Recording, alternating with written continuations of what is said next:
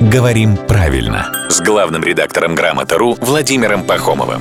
Здравствуйте, Володя. Доброе утро. Ну вот сижу я, значит, сегодня утром, м, представляю, вот поехал я на море, прохлаждаюсь, наслаждаюсь жизнью. Если сократить вот все это, вот все полет моей мысли, то я решил что сделать? Прохладиться или все-таки не существует совершенной формы этого глагола? Вот что это? Прохлаждаться можно как-то варьировать? Можно. Да? И прохладиться тоже можно. Ага. Есть в словарях глагол «прохладиться», глагол совершенного вида.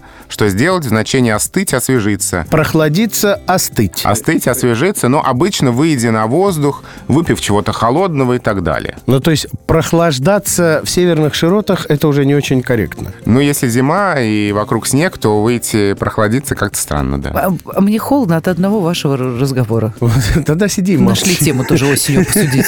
Сиди и мерзни. А когда, как не осенью, говорить о том, как ты, может быть, поехал бы на море, прохлаждаться. Позагорать, Э, Да, погреться. А, да.